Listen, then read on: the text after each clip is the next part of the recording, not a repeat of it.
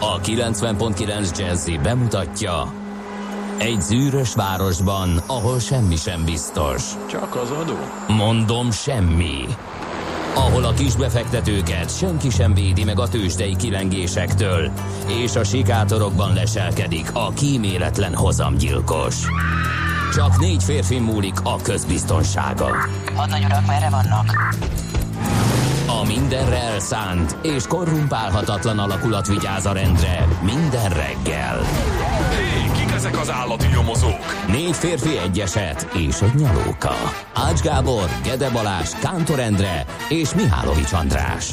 Az íróasztal mögül pedig Profit kapitány diktálja a tempót. Humor, emberi sorsok, közönséges bűnözők és pénz, pénz, pénz. Egy különleges ügyosztály. A Gazdasági Muppet Show minden hétköznap reggel a 90.9 Jazzin.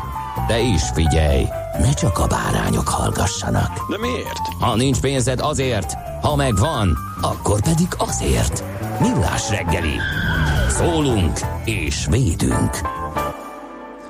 Jó reggelt kívánunk, drága hallgatók, közönség, nem csalás, nem ámítás, ez a Jazzy Rádió, benne pedig a Millás reggeli, a 90.9 Jazzy Rádió természetesen, hogy a teljes és hivatalos terminus technikus használjuk, és a két műsorvezető közül az egyik az Ács Gábor. A másik pedig, aki ezzel a monológgal indított, és már nyilván mindenki megismerte, Mihálovics András. 0 30 20 10 9 0 9, ez az SMS és a WhatsApp számunk is egyben, és azt kell tudni még a mai napról, hogy 6 óra 48 perc van, 2018. május 18-át írjuk. A hallgatók már optimista pénteket kiáltanak, és ez nagyon jól van így. Például Zoli Münchenből már 3 óra 28 miért kell valaki 3 óra 28 perckor, és ha ezt teszi, akkor miért ír nekünk üzenetet? Le a kalappal félre ne ér Zoli, de hát ez hihetetlen. Azt írja tehát Zoli Müncheni emberünk, hogy ma van az utolsó tanítási nap a Bajor iskolákban a kettő hetes pünkösdi szünet előtt, Délután Zoli is indul haza, reméli, hogy elkészül az M1-es és a 2 per A. Ez az igazi optimizmus. Hát ez a nap SMS-e. Hát, igen, ezt nehéz lesz megugrani. Igen. Aztán Cseperről Gödölőre gyorsan eljutottam ma reggel, nincs fennakadás, végre eljött ez a péntek, már csak a Delet várom írja F, a boldog szerelmes futár, lehet-e halmozni az esetében a jelzőket, ez a következő hetek nagy kérdése. Képzeld el, olyan profin kikerült az m a dugót a Flixbus. Bentem, a Flixbus? nem értettem, miért megy le egy mi, apró kis kiárón, általában nem is ismert kiáraton, és ott kavart mindenféle utakon, és akkor láttam, hogy gigadugó, gigadugó volt, és profin kikerült, és 10 perc késéssel odajött Bécsbe, úgyhogy a, busz, a buszosok is csinálják már, úgyhogy Menő. Zolinak is csak, hát nyilván Igen. nem lesz kész, de a Vaze az jó társ kerülhető. ilyenekben, mert képzeld el, hogy eddig vakon hittem a Vazéba, és az elmúlt hetekben kettőször is, ö, egyszer sajnos külföldön, egyszer meg itt, bele navigált egy olyan szituációba, amit, ö, amit már éreztem, hogy gáz lesz. Érdekes, hogy a több hallgató is írta, hogy valami gond volt az elmúlt hetekben a vazéval. Hogy korábban Tehát éreztem, tök hogy biztos, működött. hogy erre kéne menni. Biztos, hogy jó ez az irány, és akkor azt mondtam, hogy de hát miért? Hát mindig olyan remekül kikerültem. Volt már, képzeld el, például az M1-esen egy, egy dugó, egy baleset miatt, és simán szólt előre, uh-huh. én ott kételkedtem, hogy de most minek menjek le, miért akar ez levinni a pályáról, levitt, és én is így néztem az Figyelj. első vonó dugót. Mivel jobb a, a Vazel, mint a sima Google tervező? Na erről olvastam egy Azért tudományos kérdezett, mert, kísérletet. mert, én, mert én tök jó meg vagyok. Nekem annyira nem jött be, letöröltem, visszaálltam, és a Google-val, meg saját tervezéssel az alapján én tök jól le vagyok, és kikerülök minden. Képzeld el, hogy olvastam egy tudományos igényű felmérést, amiben uh, egy user évekig nem napokig, hetekig, évekig párhuzamosan használta a két alkalmazást, és arra jutott empirikus úton, tehát, uh-huh. hogy a Google jobb. Egy Tényleg? hangyányival jobb. Aha. Igen. Nem, Nem. tudom mitől, mert én Tegyük ugye hozzá a vaze- IT szempontból sem vagyok A pallérozott. Vaze is a Google-é, tegyük hozzá. De igen. Azt én nem tudom, hogy, hogy miért jobb akkor. Lehet, hogy azért, mert a szépen lassan elsorvasszák ilyen és ehhez hasonló. De most Még nem akarok a rémületet hallgatók, hogy az nem Vaze, szerintem magyarul Vaze. Igen. És, akkor ebben megmaradtunk. Uh, ebben pedig uh, az, ahhoz tartom magam, hogy ráadásul egy uh, izraeli fejlesztésű uh, applikáció, ha jól emlékszem, írta egy hallgató is, és hogy uh, angol neve van, és akkor miért kell egy izraeli fejlesztésű angol nevű applikációt Magyarországon Waze-nek uh, hívni. Na mindegy, akkor ezt szerintem csillagozzuk is le. És optimista jó reggelt kartársak, a tegnapiakhoz hasonlóan morgásra okot adó a forgalom a régi kettesen, már Dunakeszi északi végén erősen torlódik. A kertek alatt azért lehet haladni Székesfővárosunk irányára. Pálya utca, Szemétégető, Pázmány Péter, Viszocki utcán, az M3-as bevezető 38 perc a menetidő zuglóba, írja D-kartárs. Volt ez jobb is, kedves D-kartárs, úgyhogy erősebb részidőre számítottam. Na, nézzük akkor, hogy uh, május 18-ához mi köthető. Hát például Isten éltesse az Alexandrákat, vagy a Claudettákat, mert nevük napjuk van ma, és uh, hát uh, kérem szépen több szomorú és több örömteli esemény is van. Micsoda közhelyeket puffogtatok itt éhomra. 59 éves a mai napon Galla Miklós. Hely, ha Máj kollega megtudja, nem ússzuk Nekünk meg, hogy itt. fejből idézze Galla Galla. Miklós teljes életművét. Hát. A legnagyobb hazai rajongója, és egyben követője is a fent nevezett technikus úriember, mi nálunk a rádióban Galla Miklósnak. Azzal szokott elkápráztatni bennünket, hogy ö, bejön somolyogva a stúdióba a zene alatt, majd ö, elsüt egy gallapoént, és várja a hatást, ami általában pusztító szokott lenni. Be, mindjárt kimegyek, és Galla Miklós születésnapján idézek random módon néhány dolgot a könyvében, mert természetesen a fent nevezett rádiós úriembernek megvan Galla Miklós könyve, hogy karban tudja tartani az ismereteit. Aztán Isten éltesse a 47 esztendős Laszk Jánost, és a 65 esztendős Csongrádi Katát. Millió, millió, millió rózsaszál. Mindenkinek megvan. Hát ez elképesztő. Mindenkinek meg kell legyen. Azt tudod, hogy a férje fordította neki? A, Én azt sem tudtam, hogy ez külföldi. Ez egy külföldi, Esnagy István pedig fordította, tehát nem ő írta a dalszöveget, hanem igen, és így lesz. Hát ez kinek nincs meg. Nem tudod kimaradni szerintem 28 és fél éven át a rádió kívánság műsorából annak Igen. idején, amikor még csak Ami Kós Jánosnak a kislánya zongoránál, az Csongrádi Katának a millió De rózsaszál. egyébként ö, aktív színésznő, és több könyvet írt, és elmúlt években is adott ki sikeres könyveket, ezt talán kevesebben tudják róla. Ha valaki tud valamit Szandráról, a 80-as évek végének egyik nagy ikonjáról, mit csinál? Háztartásbeli. Szült három gyereket, és azokat hordja az iskolába, és már nincs semmi eh, nosztalgia koncert. Úgy, mint mert a múltkor még itt volt Sabrina is Magyarországon, meg itt volt egyszer azt hiszem Sziszikecs is Magyarországon, de Szandrát nem látom koncertezni, és aggódom. Pedig ma van a születésnapja, erről jutott eszembe. Igen, ők egy, egy bulival megoldott, megoldhatták a férjével, illetve most már csak volt férjével, a neves Elváltak a producerrel. Elváltak, Sandra újra férhez ment, igen, Kretútól elváltak. Michael Kretú, aki a Sandra dalokat is producálta, mire részben írta, az Enigma nevű zenekart, ugye az is Az a 90-es Gregori év- János? Az a Gregori János, igen, igen, igen. E, ne, ő, a mögött is ő állt, igen, Ibizán éltek sokáig, aztán néhány éve elváltak, Sandra újra férhez ment. Egy napon van a születésnapjuk, mert 61 éves a Igen, erre Mihály utaltam, igen, Kretó, hogy ezt egy, egy Michael bulival megoldhatták, eh, Igen. ideális öt évkor különbség. Na, volt. rossz híreket mondjad el te, mert te hollóztad ide be, mégis optimista péntekon Eh, nem akarok. Igen, és akkor ezzel át is vezetünk. Eh, Pontosan 38 éve eh, végzett magával Jan Curtis, a Joy Division énekese, éppen befutott a zenekar, és adott is kulcs státuszövezi, és hát már ugye a zenekari tagok megbeszélték, hogy ha bárkivel történik valami, vagy bárki kiszáll csak bármilyen okból, akkor nem folytatják, vagy más néven folytatják, és hát Cocteau Twins és New Order lett belőle, tehát két meghatározó zenekar a 80-as éveknek később is. Tehát Jan, Ör- eh, Jan Curtis 38 éve ezen a napon akasztotta föl magát, és ugyanilyen módon vetett véget az életének, pontosan egy évvel ezelőtt eh, arról beszéltünk itt a műsorban, és Chris Cornell, a Soundgarden énekese, tehát pont ugyanazon a napon történt ez a két sajnálatos döntés a két nagyszerű zenész részéről. És eh, hát ez tegnap volt, de most jutottunk eh, ide, hogy megemlékezzünk, mert minden évben egy említés erejéig mindig megtesszük, mert sose felejtjük, hogy honnan jöttünk, tehát 7 éve, igen, most 7, igen, 11, 7 éve hallgatott el a Rádió Café.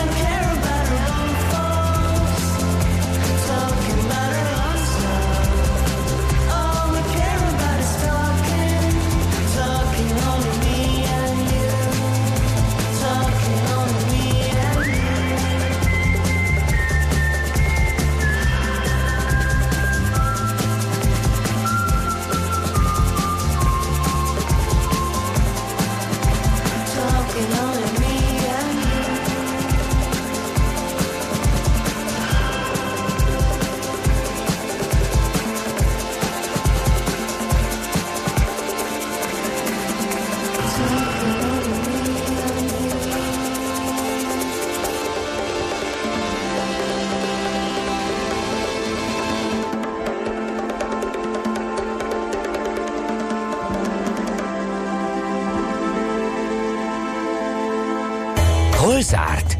Hol nyit? Mi a sztori? Mit mutat a csárt? Piacok, árfolyamok, forgalom a világ vezető parketjein és Budapesten. Tősdei helyzetkép következik.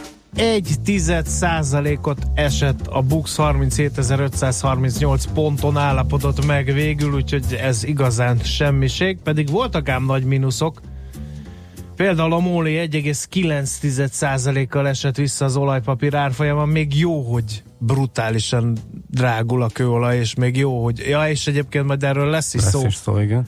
Meg ennek nyomán a benzin, abból minden esetre majdnem 2%-ot esett, két- 2756 ö, forinton állapodott meg. A második legnagyobbat eső részvény a blue chipek közül a Telekom volt 9%-os mínusszal, 420 forinton fejezte be a tegnapi napot, fél százalékos mínusz volt az OTP-nél, 10.650 forintig ment lefelé a bankpapír, és a Richter viszont kivágta a rezet, kérem szépen 4,1%-ot hasítva 5825 forinton állapodott meg. Nézzem a kis és közepesebb papíroknál, ott például volt egy elég komoly émász, mínusz 2,4%, az Opus is esett 1,8%-ot, az Appenin 1,2-t, úgyhogy ott sem volt valami hű, de jó a hangulat, bár azért maradtak ott is egészen jól teljesítő papírok, a Rába 3,3%-a mindenképpen ide kívánkozik. A nemzetközi hangulat meg, azt majd elmondja Ács kollega, minimum vegyesnek tekinthető. Igen, nem is érdemes uh, sok szót vesztegetni rá.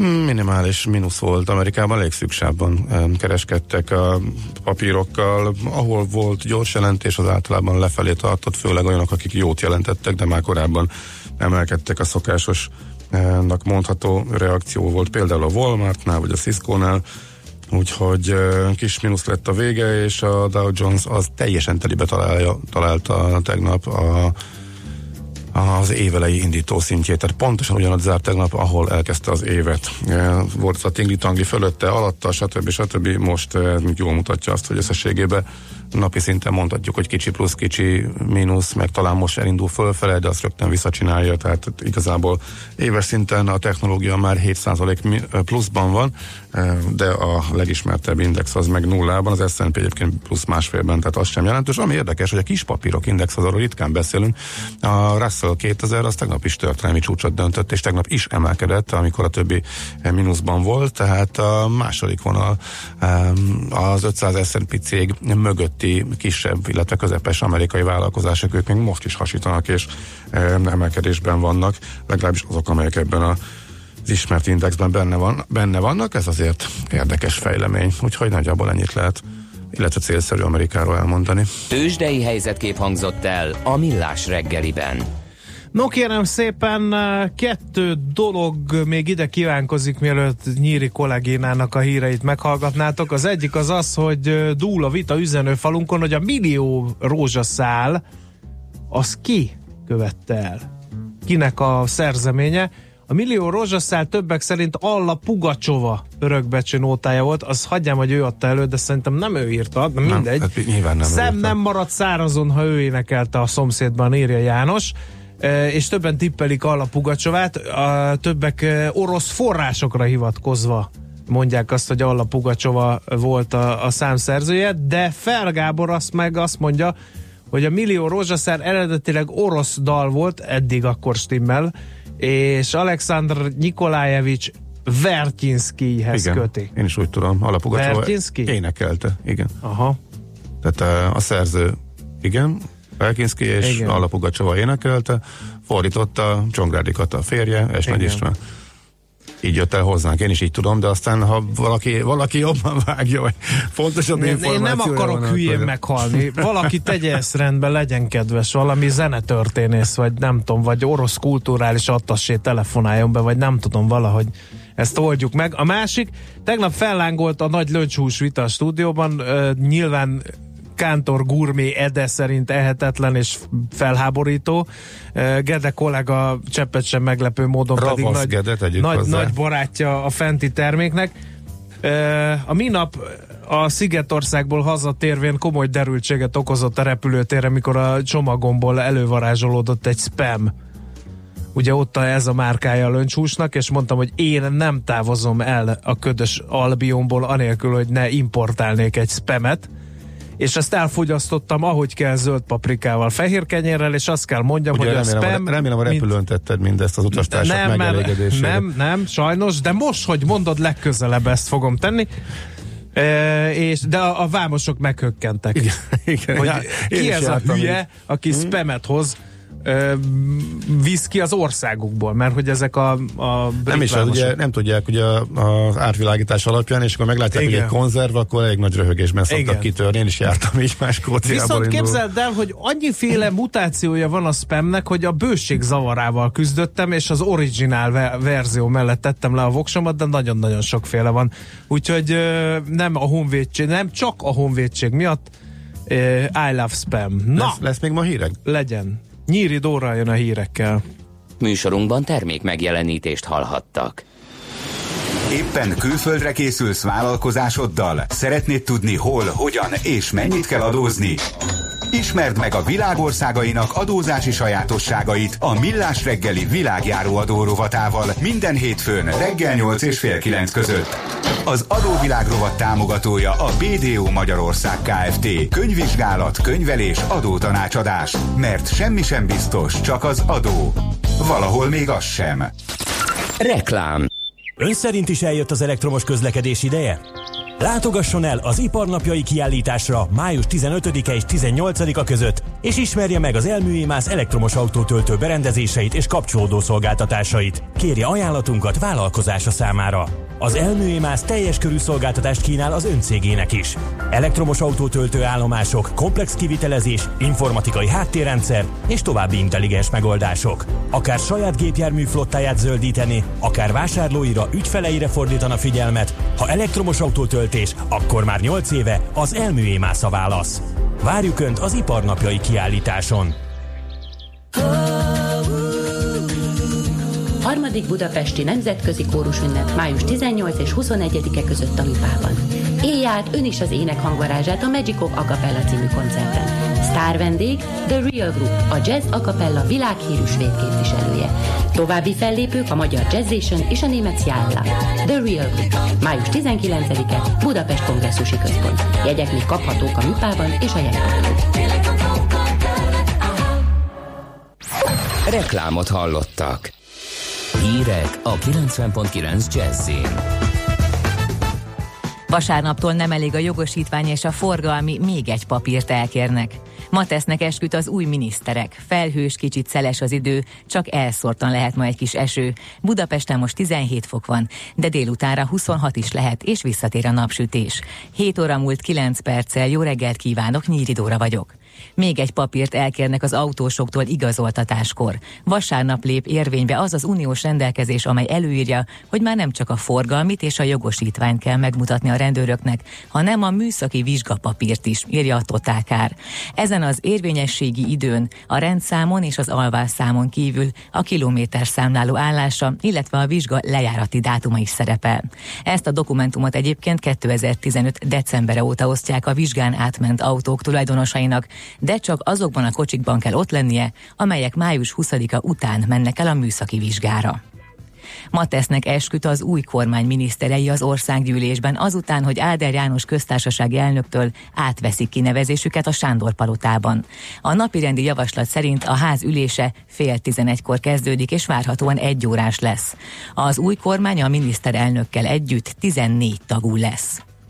Hazánk és öt másik uniós tagállam ellen is pert indít az Európai Bizottság a magas légszennyezettség és a megfelelő intézkedések hiánya miatt.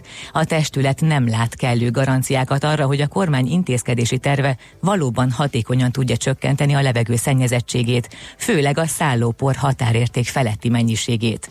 A Greenpeace Magyarország felhívja a figyelmet, hogy évente több mint tízezer magyar hal meg a rossz levegő minőség miatt. Újabb afrikai sertéspestissel fertőzött vaddisznót találtak hazánkban. Az ukrán határ közelében egy elhullott állat tetemiben mutatták ki a vírust. Korábban Heves megyében találtak fertőzött vaddisznót. Közben Horvátország jelezte, ugyan nem tiltja ki a Magyarországról származó sertés eredetű termékeket piacáról, de arra kér mindenkit, hogy az afrikai sertéspestis miatt ne hozzon be élő sertést a szomszédos országból. A hazánkban felbukkant fertőzés miatt Ukrajna, Szerbia, Japán, Tajván, Szingapur, Dél-Korea, Kína, Ausztrália, Oroszország, Fehér Oroszország és Dél-Afrika hazánk egész területéről, Macedónia és Kanada pedig Heves megyéből tiltotta meg a magyar sertéshús bevitelét, olvasható a Nébi honlapján. Változik a közösségi közlekedés pünköstkor. Május 20-án és 21-én az ünnepnapokon érvényes menetrend szerint indulnak a BKK járatai. Vasárnap és hétfőn a 3-as metró egész nap Kőbánya Kispest és a Lehel tér között közlekedik. A 2-es és a 4-es metró pedig pénteken, szombaton és vasárnap is hosszabb üzemidővel éjjel fél egyig jár. A Start tájékoztatása szerint május 20-án az ünnepnapi, 21-én a vasárnapi, 22-én kedden pedig már a szokásos munkanapi menetrend szerint járnak a vonatok. A menetjegyeket és helyjegyeket ajánlott elővételben megváltani vészhelyzeti bizottságot hívott össze az egészségügyi világszervezet mára a kongói ebola járvány miatt. A WHO eddig 42 megbetegedést és 23 halálesetet jelentett az országban. A Délpesti Centrum Kórház infektológus főorvosa a köztévében azt mondta, olyan oltóanyagokat juttattak el az érintett területre, amelyek hatékonynak tűntek a korábbi járványoknál. Ezekkel a betegek környezetében élőket és az egészségügyi dolgozókat kell kezelni. Ez már a kilencedik járvány az afrikai országban 1976 óta. Az ebola halálozási aránya csak nem 90%-os, és a betegség nagyon gyors lefolyású. Végül az időjárásról ma már csak elszórtan, főleg keleten, északkeleten alakulhatnak ki záporok, máshol változóan felhős napos lesz az ég. Délután 20-26 fokot is mérhetünk. A hírszerkesztőt Nyíri Dórát hallották friss hírek legközelebb fél óra múlva. Budapest legfrissebb közlekedési hírei a 90.9 Jazzin a City Taxi Dispécsejétől. Jó reggelt kívánok, üdvözlöm a kedves hallgatókat! A városban is még számottevő forgalom, és meg általában jól járhatók a bevezető utak is.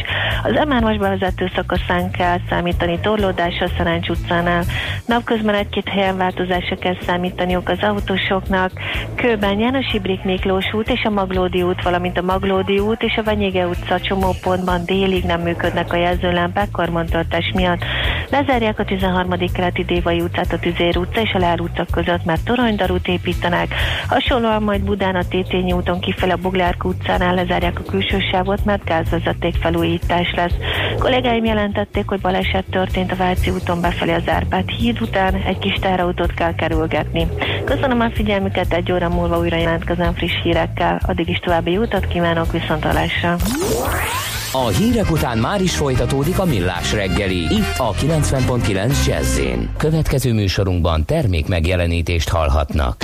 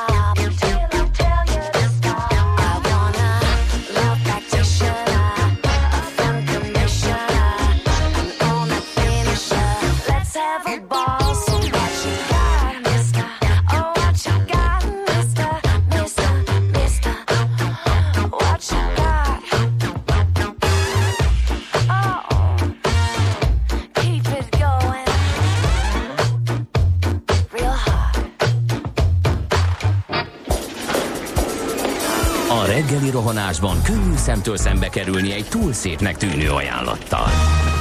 Az eredmény krétával körberajzolt tetemes összeg. A tethelyen a gazdasági helyszínelők, a ravasz, az agy és két füles csésze és fejvállalakzat.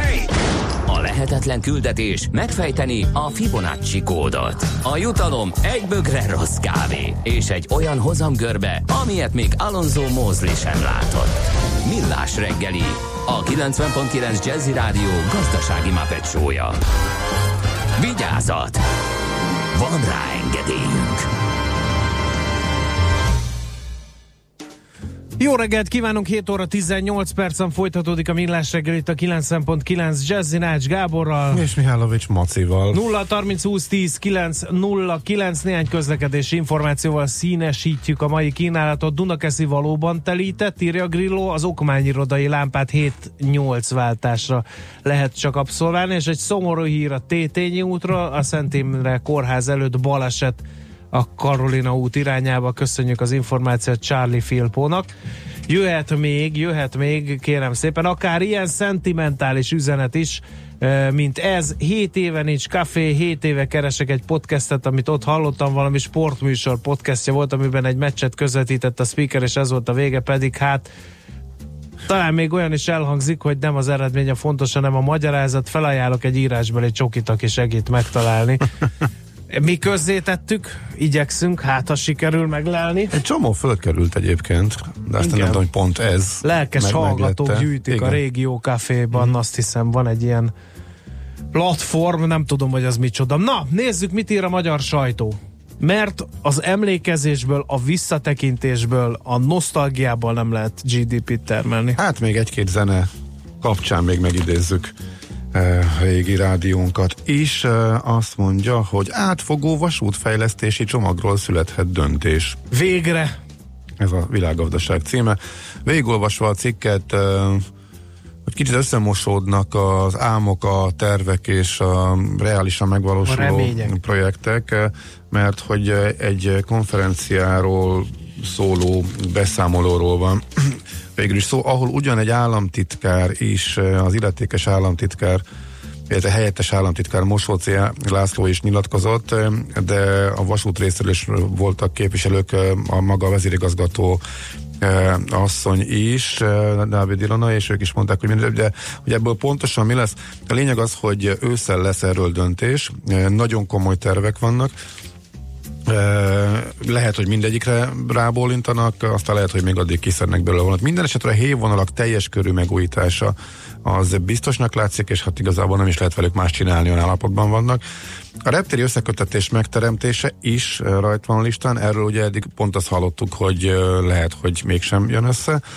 A budapesti fejpályaudvarok kapacitás bővítése, a fővároson belüli vasúti szakaszok megújítása, igen, digitalizáció, a következő fejlesztési ciklus fő pillérei a MÁV-nál. Az állam, helyettes államtitkár pedig azt mondta, hogy jól halad a Budapest-Belgrád vasútvonal építéséről szó folyó nemzetközi tárgyalásra tehát nagyon örülünk, mert igazából egy eh, tök felesleges dologról, vagy drága dologról van szó. Budapest Varsó nagysebességű vasútvonal kiépítéséről most tárgyal Szijjártó Mondták, Péter mondták a kormány, a örülünk. kormányalakítás után, megmondta a miniszterelnök úr, hogy a V4-eket vasúti összeköttetéssel Igen. fogják még szorosabbra fűzni. Igen. És ez erről szól. Igen, nem, nem szükséges úgy tűnik gazdasági racionalitás eh, ehhez sem, mint ahogy a határon túli magyarok vasúti összekötetés javításához sem, de ez is itt van a tervek között. Minden esetre a megyei jogú városok megközelítésének javítása is ennek a része, további vasútvillamosítások várhatók. Itt ugye északi Balatonpart merült föl, azt is sokan vitatják, hogy van-e értelme. Lényegében két hónapig van rajta, és csak személyforgalom. A teher az elhanyagolható. Ö, aztán, na nagyjából ennyi. Ez volt a világgazdaság. Ebben más nincs, amit kiemelnék. De nagyon érdekes viszont, ö, és szerintem mindenki találkozik a problémával, akinek gyerekei vannak, drámaian romlik a magyar gyerekek foga. És itt van egy lista, és tök utolsók vagyunk az európai ranglistán. A gyerekek ö, fogászati, illetve a gyerekek ö, fogállapotát Na, hát most ezt hogy lehet szépen mondani? Fogalom. Épp, akkor elmondom a hivatalos. Az épp fogazatúak aránya a 12 évesek körében elnevezésű listán, de brutálisan lemarad még a litvánokat. Eh, Vannak ott a közelben, eh, de eh, nálunk ez 16 százalék. Tehát a 12 évesek körében összesen ennyi épp fogazatú gyerek van, míg például a listavezető Dániában és Németországban ők vannak az első két helyen bőven 70 fölött, de elég sok országban 50 fölött, még az Egyesült Királyság is, ahol azért sok probléma van az egészségügyi rendszerrel, azon nem lepődtünk meg, hogy Svédország, Ausztria, ott van Franciaország is, tehát nagyon sokan, és Szlovákia például a szomszédból sokkal előrébb van, majdnem elér az 50%-ot, tehát még arra sem lehet hivatkozni, hogy ez egy gazdag, meg szegény ország, meg feltörekvő, meg ilyesmi kérdés lenne. Elég részletesen végigjárják, hogy hiába van például szűrés, ez nem mindig működik, illetve nem, ha nem mennek el a gyerekek, akkor tehát mindenki tapasztalhatta, nálunk is volt hogy igen, menj el, el kéne menni, aztán persze mi sem mentünk el, csak később nagyon-nagyon elhanyagoltak a gyerekek fogja, és ez átnyúlik a felnőtt időszakra is, többen nyilatkoznak benne, szóval a tök érdekes összeállítás a népszó vezető cikke. Nem nézik viszont drága, ez is még a népszavából. Szerinted mennyit keres egy bíró egy magyar élvonalbeli mérkőzésen? 73 ezer forint. Mm, Majdnem, azt mondja, hogy 90 ezer bruttó, jó teljesítmény esetén 180 ezer, az asszisztensek és az ellenőrök pedig egészségedre.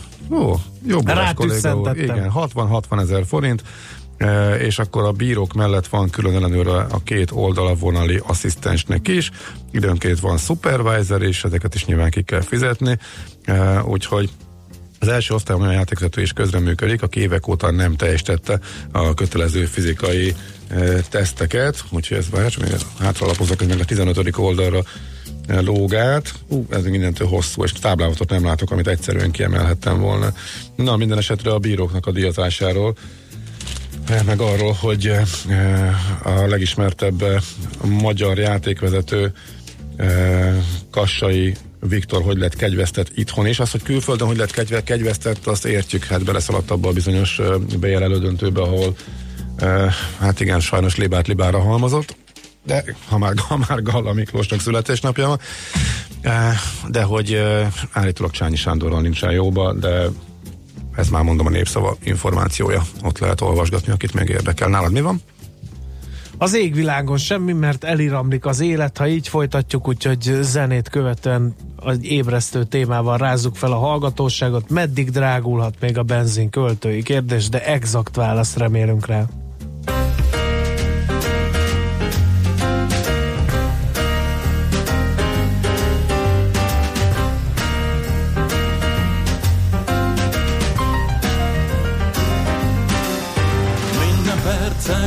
Nehéz nap, minden nap egy hosszú év.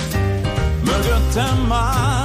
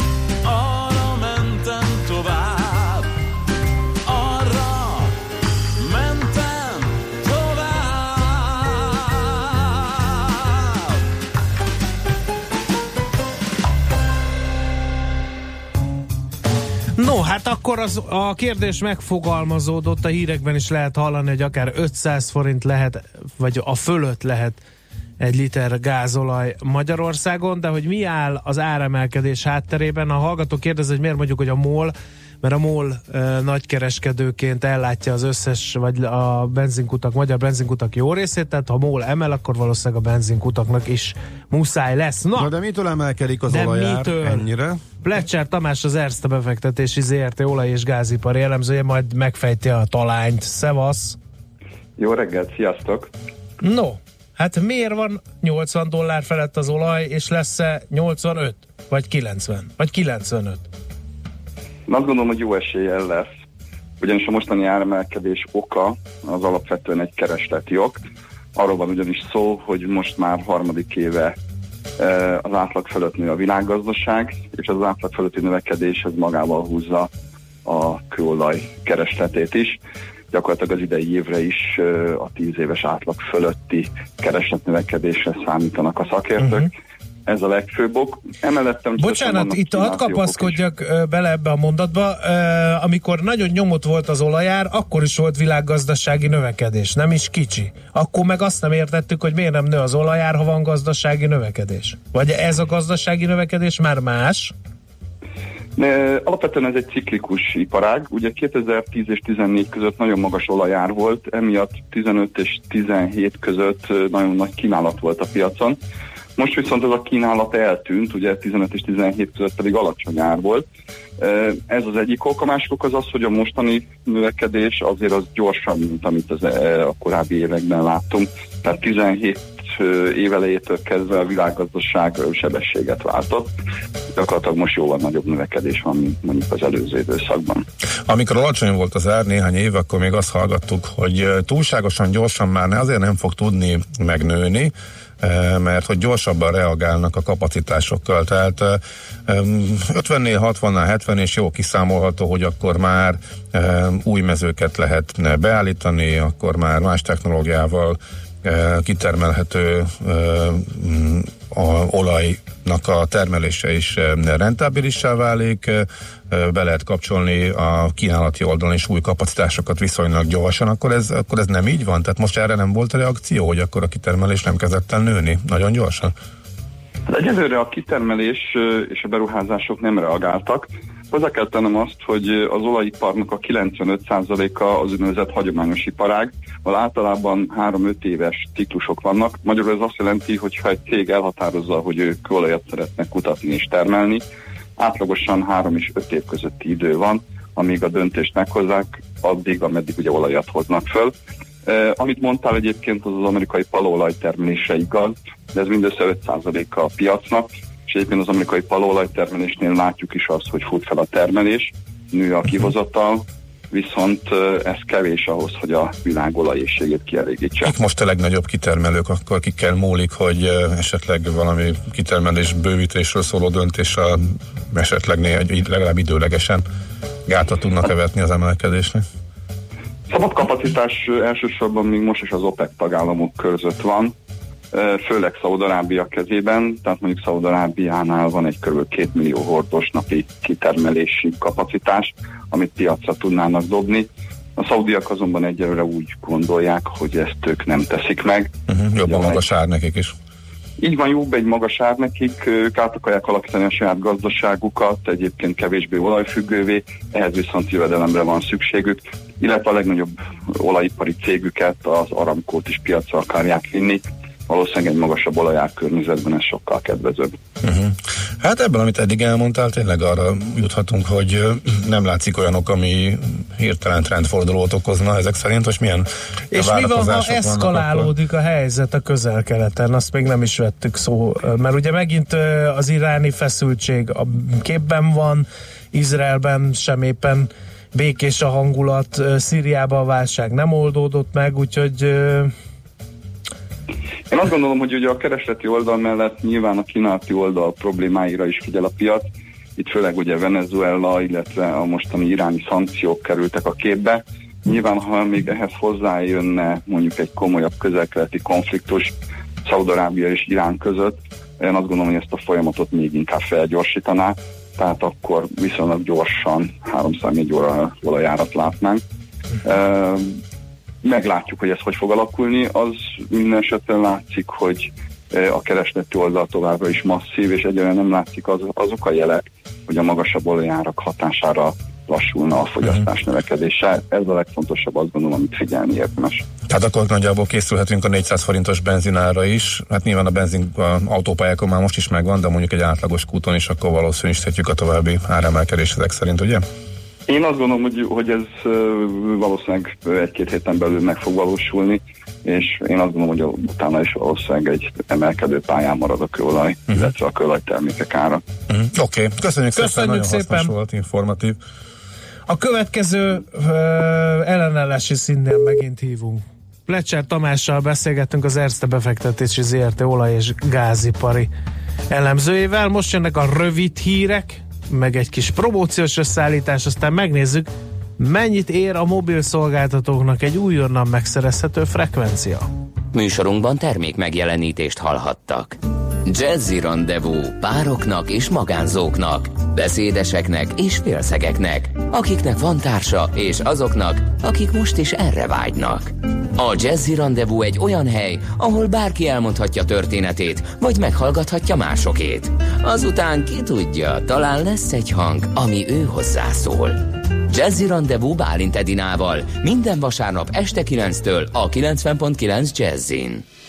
Rövid hírek a 90.9 Jazzin. Kezdetben kicsit felhős lesz az ég, de egyre melegszik az idő. Budapesten most 17 fok van, de délutára már 26 is lehet. Jó reggelt kívánok a mikrofonnál, Nyíri Dóra. Ismét drágultak az üzemanyagok. Emelte bruttó 4 forinttal a 95-ös benzin, és bruttó 5 forinttal a gázolaj literenkénti nagykereskedelmi árát a MOL. Ezzel a benzinért literenként 392, a dízelért pedig 402 forintot is elkérhetnek. Legutóbb szerdán volt díjnövekedés. Érdemes megfontolni a tankolást, mert akár 50 forintos különbségek is lehetnek a töltőállomások árai között. Visszavonta az állampolgársági törvény Magyarország által bírált módosító javaslatát Petro Poroshenko ukrán elnök. Az indítvány szerint megfosztották volna ukrán állampolgárságuktól azokat a kettős állampolgárokat, akik részt vesznek más országok választásain, valamint külföldi útlevelet használnak ki, illetve beutazáskor az ország határon. A Kárpátaljai Magyar Kulturális Szövetség üdvözölte az ukrán államfő döntését, mert a törvényjavaslat több millió ukrán állampolgárt érintett volna hátrányosan. Facebookon búcsúzott Balogh Zoltán. Áprilisban jelentette be, hogy távozik az Emberi Erőforrások Minisztériuma éléről, csütörtökön pedig közösségi oldalán bejegyzést tett közzé. Ebben köszön, megkövet és arra kér mindenkit, támogassák utódját Kásler Miklóst. Már elérhető az interneten a balatoni strandok listája. A csodálatos Balaton által készített jegyzék ABC sorrendben tartalmazza a fürdőhelyeket és a felnőtt napi egy árait. Úgy tűnik az ingyenes szabas strandok száma évről évre fogy a tó körül. A fizetős helyek nagy része viszont az utóbbi időben nagy felújításokon esett át. Több strandnál lehetőség van interneten is megvásárolni a belépőket, így el lehet kerülni a sorban állást. Váratlan találkozót tartott a szíriai államfő és az orosz elnök. Bassar Bashar el-Assad és Vladimir Putyin Szocsiban ült egy asztalhoz. A két vezető a beszámoló szerint hangsúlyozta annak fontosságát, hogy megteremtsék a szíriai politikai rendezési folyamat körülményeit. Assad közölte Putyinnal, hogy delegációt küld a szíriai alkotmányozó bizottságba. Az amerikai szenátus jóváhagyta Gina Haspel kinevezését a CIA élére. Donald Trump jelöltje lesz az Egyesült Államok történetében a központi hírszerző ügynökség első női igazgatója. A hölgy több mint három évtizede a hírszerzésnél dolgozik. Jelölése óta sok bírálat érte, mert részt vett a terrorizmussal gyanúsítottak kínzásos kihallgatásában. Napközben fokozatosan csökken a felhőzet, már csak elszórtan fordul elő zápor, zivatar, 21 és 26 fok közé melegszik a levegő délutánra. A hírszerkesztőt Nyíri Dórát hallották friss hírek legközelebb fél óra múlva. Budapest legfrissebb közlekedési hírei, itt a 90.9 jazz Jó reggelt kívánok! Lelassult a forgalom az M1-es M7-es közös bevezető szakaszán a Gazdagréti felhajtótól, a Budaörsi úton és a Balatoni úton befelé, az Andor utcában a Tétényi út előtt. Nagy zsúfoltság az M3-as bevezetőjén a Szerencs utca előtt és a Körvasútsori felüljárótól befelé. A Váci úton a Fóti úttól az Árpád útig és a Gyöngyösi utcánál befelé, a 10-es főút bevezető szakaszán az Ürömi körforgalom előtt és a 11-es főút bevezetőjén a Pünkösfürdő utca közelében.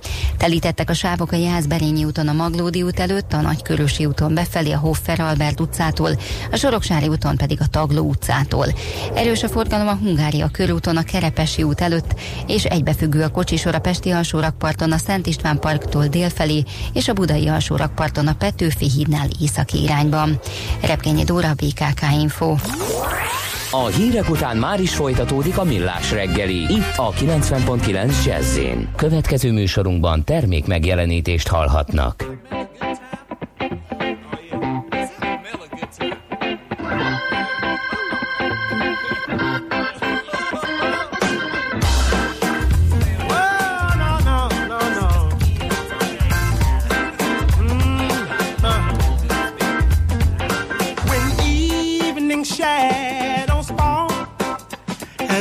Sun no longer shines, we're gonna get get together. We're gonna have a mellow good time.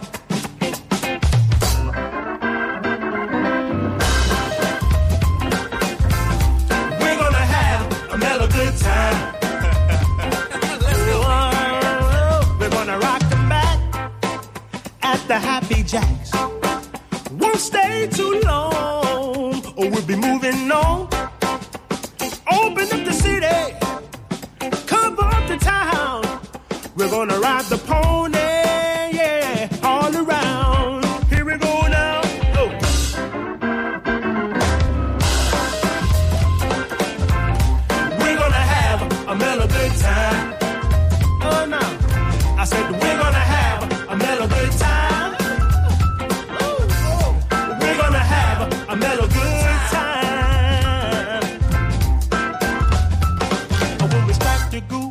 pay our dues uh, to the GOV.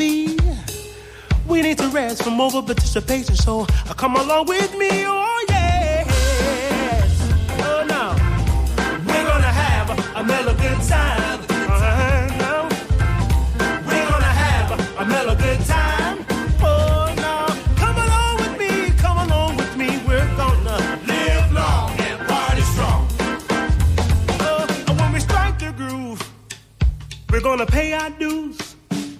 Uh, to the G.O.V. We need a little rest, a little relaxation.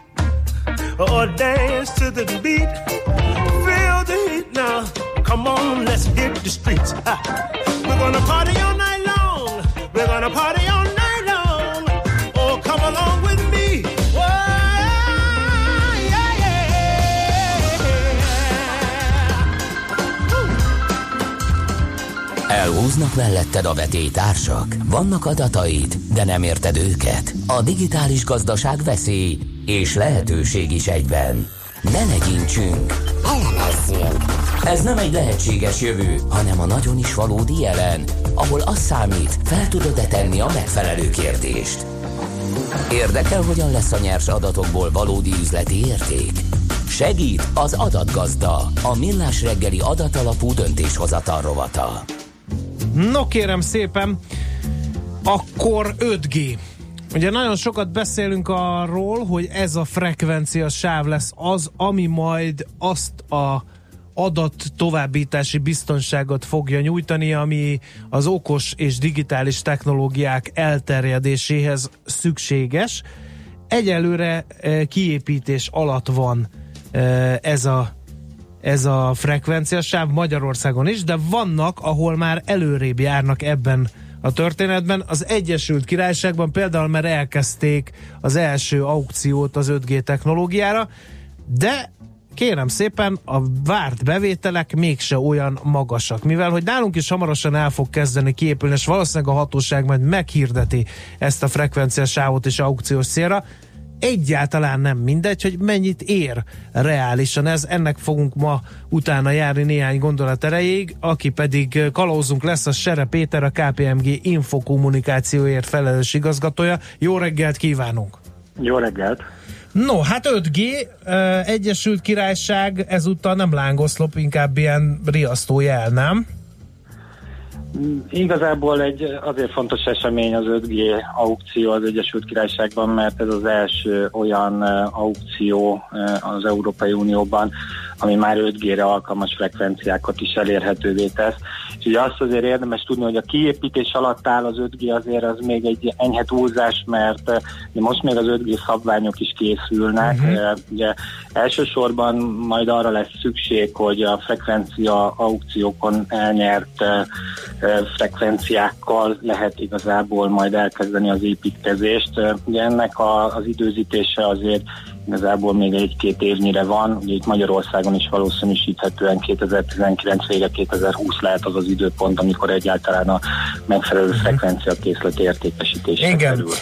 Mik a piaci várakozások? Azt gondolná az ember, hogy új technológia, több felhasználó, ebből aztán több bevétel a távközlési cégeknek, épp ezért vastagon foghat a frekvencia pályázatot kiíró hatóságok ceruzája, vagy mégsem? Hát itt azért nagyon sok nyitott kérdés van, amire még a szolgáltatók is, meg hát a hatóságok is keresik a választ.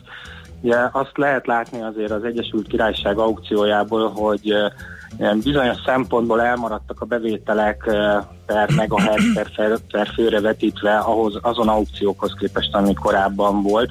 Viszont az elemzői várakozásokhoz képest még így is jóval magasabb árat sikerült elérni a hatóságnak 3,4 GHz-es sávban. Úgyhogy mi is mozgathatja az árakat, ugye itt azért egy nagy bizonytalanság van, mert ugye a mobil piac eléggé terített már, ugye új lakossági felhasználókra számítani nem nagyon lehet, illetve az elmúlt évek trendje is megmutatta, hogy alapvetően a fogyasztók egyre nagyobb műszaki tartalmat kérnek azonos árér, azonos havidíjakért. Ugye itt az 5G-nek az érdekessége abban lehet, hogy olyan új megoldásokat is hoz elsősorban az üzleti oldalon, ugye az úgynevezett IoT területén, ami egy teljesen új bevételi forrás lehet, és emiatt adhat több bevételt a távközlési cégeknek. Viszont ezek az üzleti modellek, ezek azért most készülnek, tehát azért látható, hogy az IoT az most még Régóta beszélünk róla, de még mindig eléggé gyerekcipőben jár, relatíve kicsi az ilyen árbevétel a távközlési cégeknek. Uh-huh. És végül mi lett ott a frekvencia körül? Az érdeklődés a távközlési cégek részéről megvolt, csak nem voltak hajlandóak akkor a díjat fizetni a fent említett bizonytalanságok miatt Nagy-Britániában? Az érdeklődés abszolút megvolt, ugye mind a négy jelenlévő piaci szolgáltató nyert a 3,4 GHz-es sávban frekvenciákat, és talán ezen a területen volt az, hogy talán még a várakozásokat is meghaladó mértékben voltak hajlandóak fizetni. Ugye még egy értékesítés volt itt a 2,3 GHz-ben, de ez kimondottan 4G szolgáltatásra alkalmas ö, frekvencia, és ezt az O2 vitt el. Neki ugye ez ahhoz kellett, hogy hasonlóan erős 4G hálózatot tudjon kiépíteni, mint a többi piacon Mhm, szereplő. mhm. Öm, milyen díjak alakultak ki a piacon? Azt lehet-e tudni, és valamiféle összehasonlítást lehet-e már körvonalazni, ami alapján egyértelműen megállapítható, hogy itt elmaradtak a bevételek a vártól?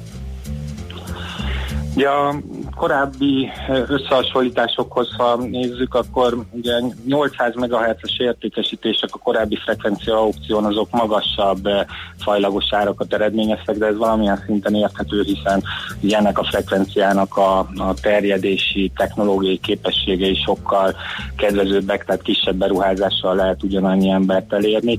Ugye most a, a 3,4 GHz, illetve a 2,3 GHz tekintetében voltak igazából izgalmas árak. A, a 2,3 GHz-ben gyakorlatilag hasonló árakat értek el, mint a korábbi aukción, de 3,4 GHz-nél pedig a kiosztott 150 MHz-ért e, egy elég jelentős tétel, tehát de a, a várakozásokhoz képest, a 600 milliós várakozásokhoz képest közel a dupláját tudta elérni a hatóság. Uh-huh. Hát akkor jó járt az államháztartás, hurrá, nem? Hát az államháztartás jól jár, de ugye azért itt ez kérdéseket vet fel, hogy az államháztartás mikor is jár jól, hiszen itt az állam oldalán azért célkonfliktus lehet abban, hogy mi a fontosabb számára, hogy ebből az állami jószágból, hogy frekvencia lehető legtöbb árbevételt érje el, vagy inkább az, hogy ugye ezeknek a technológiáknak a gyors elterjedését azáltal is támogassa, hogy az üzleti modelleket kikönnyíti, tehát azzal, hogy nem kér el annyi pénzt, vagy nem feltétlenül a legtöbb pénzt kéri el ezekért a frekvenciákért. Az államnak azért több belenyúlási lehetősége is van a piacra, ugye itt akár Magyarországon még érdemes azt is megemlíteni, hogy ugye jelenleg is érvényben van egy olyan távközlési adó, ami valamilyen szinten, illetve egy elég jelentős szinten befolyásolja a távközlési vállalatok üzleti modelljeit, és nyilván akkor, amikor még ugye a 4G hálózatoknak a megtérülése is ugye folyamatban van, akkor egy ilyen új technológia az 5G, ami jelentős beruházásokat fog eszközölni, mert valamilyen szinten kell itt azért bázisállomásokat is fejleszteni, illetve e, új aktív eszközöket, új technológiákat kell kiépíteni a távközlési szolgáltatók oldalán. Itt nagyon nem mindegy, hogy mennyit kér el az állam. Jó, azt most már érteni vélem, hogy az ár nem mindegy, de mitől, vagy mi befolyásolhatja egy ilyen 5 g frekvenciának az értékét? Mit kell mérlegelni mondjuk más hatóságoknak a brit ö, frekvenciapályázat tapasztalatai alapján? Ugye egy ilyen pályázatnál én azt gondolom nagyon fontosak azok a feltételeket, ami, a feltételek, amiket még szabhat a hatóság a, a frekvencianyertesek számára. Vannak-e olyan kötelezettségek, le, ki, kiépítési kötelezettségek, amik esetlegesen befolyásolják az üzleti modellt, tehát milyen gyorsan, milyen lefedettségeket kell elérni, hány szereplő számára biztosítanak lehetőséget egy adott piacon, milyen hosszú a frekvencia jogosultság értéke, és hát ott talán tényleg a legfontosabb az az, hogy a, a szereplők, az üzleti szereplők, a távközlési szereplők milyen árbevételeket remélnek majd az 5G-nek az, az ilyen IoT típusú szolgáltatásaiból. Beindulnak-e azok a digitalizációs folyamatok gyorsabban Magyarországon, amiben azért még, még a vállalataink elég előjárnak. Uh-huh. Jó, hát érdekes időszak lesz ez, ezt egyértelműen láthatjuk, úgyhogy hogy nagyon köszönjük az információt, elgondolkodtató volt, és hát kíváncsian várjuk, hogy mikor kezd el pattogni az 5G-s labda Magyarországon is. Köszönjük a információkat, még egyszer jó munkát kívánunk. Köszönöm, viszont, Viszont hallásra. Sere Péter, a KPMG infokommunikációért felelős igazgatójával beszélgettünk arról, hogy az 5G frekvenciának az értékét akár Magyarországon is mi befolyásolhatja. Adatgazda, a millás reggeli adatalapú döntéshozatal rovata hangzott el, hogy a nyers adatokból valódi üzleti érték legyen. A szerencse fia vagy? Esetleg a szerencse lánya? Hogy kiderüljön, másra nincs szükséged, mint a helyes válaszra. Játék következik. A helyes megfejtés beküldők között minden nap kisorsolunk egy egyfő részére szóló regisztrációt a Corvinus Egyetem kampuszán május 31 és június 2-a között megrendezésre kerül a Brain Bar Fesztiválra. Az esemény szervező Brain Bar Kft. jó voltából. Mai kérdésünk a következő. Vigyázzatok, beugratós lehet. Melyik egyetemen fekszik a szabad Melyik egyetem fekszik a Szabadsághíd Pesti híd főjénél? A BME, az az A válasz, a B válasz az ELTE, a C válasz pedig a Corvinus. A helyes megfejtéseket ma délután 16 óráig várjuk a játékkukac jazzy.hu e-mail címre. Kedvezzem ma neked a szerencse! Hát két üzenetet gondoltam megosztani így a deviziapiaci rovat ö, előtt a, a hallgatósággal, és ugye a VUG-ba van az, hogy a Vahur ugye mondja, hogy rendelkezésre áll két ebb darab, darab ebb, egy szakképzet, gondol magára, és egy másik. Most itt egy komoly üzenet, és egy másik üzenet következik. A Hűvösvölgyi úton a Diliháznál lerobbant busz foglal el egy sávat, dagad a dugó lefelé írta Jászmin, köszönjük szépen. Aztán Szilágyi Erzsébet fasor, Nyúl utca, sarok, rendőrautó, személyautóval ütközött, nagy dugó várható, már ha nem bringával vagy gyalog e, tart arra. Valaki írja Lajcsika, úgyhogy így lett kettő üzenetből három, mert ebben a pillanatban írt Lajcsika, aki TSH-val írja a Lajcsikát, úgyhogy külön Az köszönjük. Na és akkor jöjjön a másik üzenet, amely Ács kollega szerint a nap üzenete. Hát én azért inkább nem ragasztanék hozzá jelzőt. Ugye már megemlékeztünk arra, hogy a mai napon van 7 éve, hogy nem, tegnap, tegnapi napon igazad van, tegnapi napon volt hetes esztendeje annak, hogy egyik nevelő egyesületünk, a Rádió Café beszüntette tevékenységét. Zoltán írt egy, egy üzenetet. Tényleg nem akarom semmilyen jelzővel ellátni. Ti jók voltatok, de a zene nafta, vagy valami hasonló nevű tag idiótikus volt. A zenénél mindig elkapcsoltam, most a szöveg és a zene is passzol, nem kell elkapcsolnom, kivéve mikor mezőgazdaság, állattartás vagy környezetvédelem a téma. DJ Naftának továbbítjuk, a, továbbítjuk az üzenetet mindenképpen, de hogy van metszete a kettőnek, ami ott is eh, szólt, meg itt is, és eh, mindenki szereti. Erre legyen példa, akkor ez a szar ez. És amúgy pedig eh, lesz még olyan, amivel emlékezünk volt rádiónkra.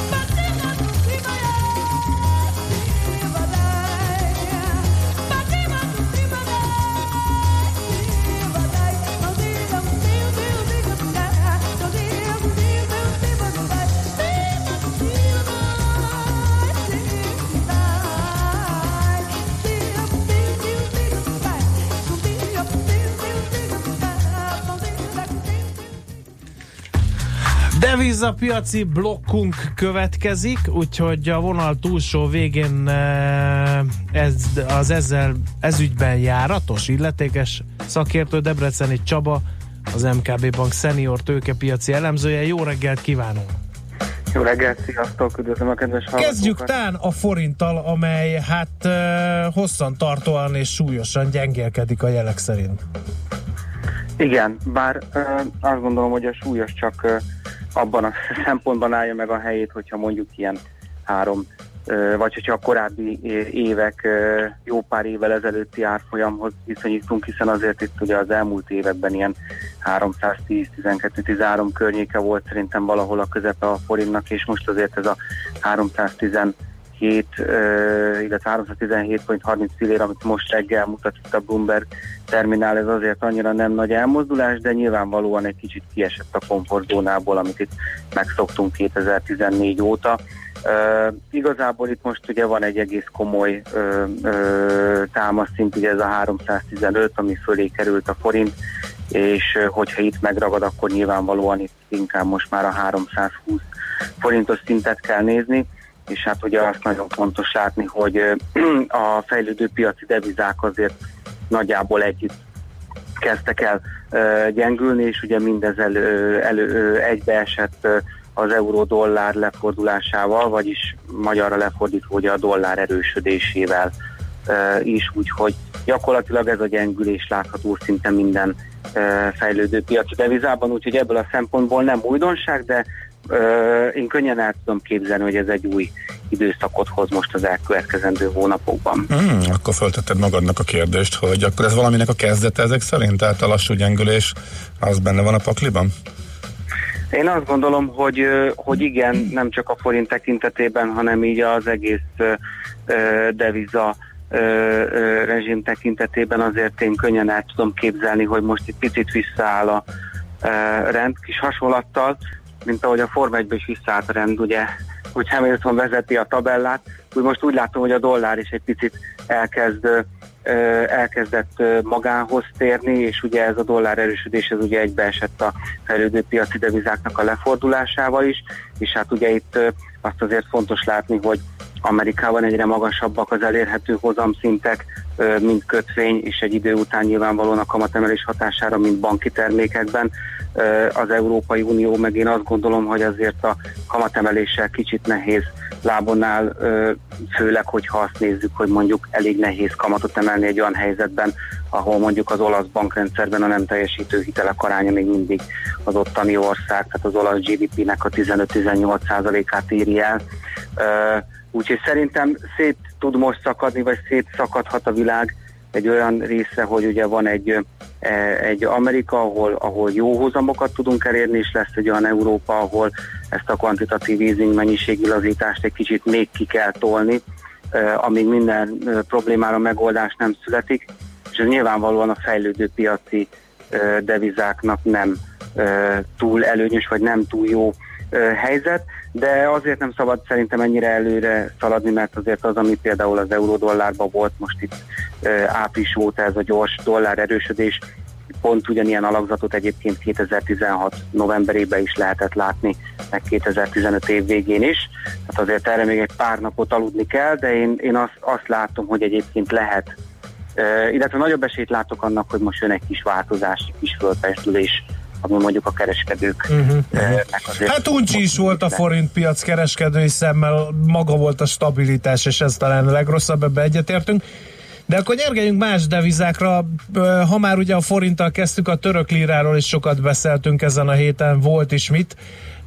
Ott, ott mik a kilátások? Hát a török líra az ugye igazából nehéz nehéz róla bármit is mondani, ugye nyilvánvalóan gyakorlatilag zsinóron húzzák fölfelé az eurót vele szembe, tehát ugye elég rendesen gyengül a, a líra. Én azt gondolom, hogy az, amit egyébként el lehet olvasni, meg cikkekben, elemzésekben lejön, hogy igazából ez a gazdaság erőteljesen túlfűtött, és nagyon mesterségesen alá van támasztva ugye a KKV hitelezés, a KKV hitelezéseknek nyújtandó hitelgaranciák, tehát igazából tényleg az infláció alakulása, tehát igazából tényleg egy ilyen túlfűtött dolgot látunk, és ugye a dollár, erősödés, az pedig különösen nem igazán jó például a török, török, Törökországnak, ugye főleg itt az eladósodottság miatt, a külső eladósodottság miatt. Úgyhogy én azt gondolom, hogy idáig egyébként a piac szerintem egészen egészen jól tűri ezt, hogy mondjuk az euró török keresztárfolyam mondjuk tavaly nyáron még ilyen 3,80 Mhm. volt, most pedig már 5,27. Tehát igazából jól tűri a piac. Én azt látom, hogy egyébként az ország egy kicsit túlfűtött, tehát ö, én szerintem ott, ott, ott valami, valami visszarendeződésnek mindenféleképpen ö, jönnie kell. Uh-huh. Oké. Okay. Jó van, köszönjük szépen. Annyi még, hogy akkor így érintettük, de akkor a dollárral kapcsolatban az a mondás, amit ugye to, uh, már elég régóta um, javasoltok, tehát hogy azért alapvetően a dollár erősödése, és ezt igazából az egyre egy markánsabban kirajzolódó kamatkülönbség is erősíti, ugye? Tehát akkor a dollár erősödésére számítotok az euróval szemben.